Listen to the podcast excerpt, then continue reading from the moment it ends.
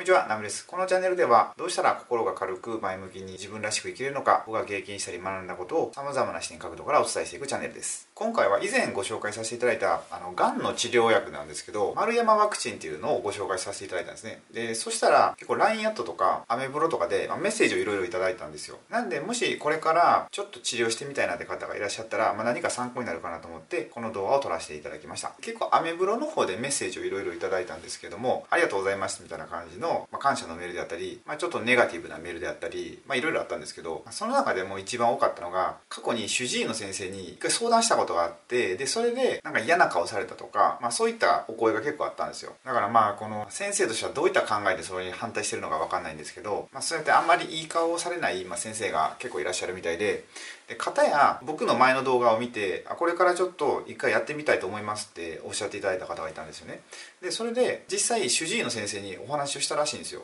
でそしたら快くあなたの人生なんだからって感じで承諾書とかを用意してもらったみたいなんですよね。だから結構先生によって、まあ、考え方もまちまちで先生によってはま反対される方もいらっしゃると思うし反対にこう応援していただける先生もいると思うのでもしこれからあの受けてみようかなっていう方はある程度ちょっとご自身でいろいろ調べてみてからでそれからこう先生に相談してみるのがいいかなと思います。であと、まあ、ちょっといただいた、まあ、ネガティブなメールに関してなんですけど、まあ、どういった内容だったかというと、まあ、この丸山ワクチンが、まあ、ちゃんとその効果があるのかどうかっていうのはまだはっきりしていないからっていうそういうメッセージだったんですよ。なんですけど、まあ、僕がなんでこれを発信してるかっていうとその前のね動画でもお伝えさせていただいたんですけどそういう可能性があるんだみたいななんかちょっと世界を広げたいなっていうなんか今まで知らなかったものを知ることであそういった治療法もあるんだっていうのを知ったらちょっと心が軽くなったりするじゃないですか。それがきっかけでまた違う治療法とか探ししてみたりとかまあ、そういうちょっとしたきっかけになればいいかなと思ってお伝えしてるのでもしこの丸山ワクチン以外にも、ま、こういうお薬ありますよとかっていうのを教えていただいたらまた僕この動画の中で紹介したいのでご連絡をいただければありがたいです。ということで今回の動画はこれぐらいで終わりたいと思います。今回の動画はこのがんについてのお話だったんですけど皆さんの人生の何かを役に立てるような動画を撮っていくのでよろしければチャンネル登録をお願いいたします。あとご意見ご感想がありましたらまたコメント欄へお願いいたします。それでは最後までご視聴いただきありがとうございました。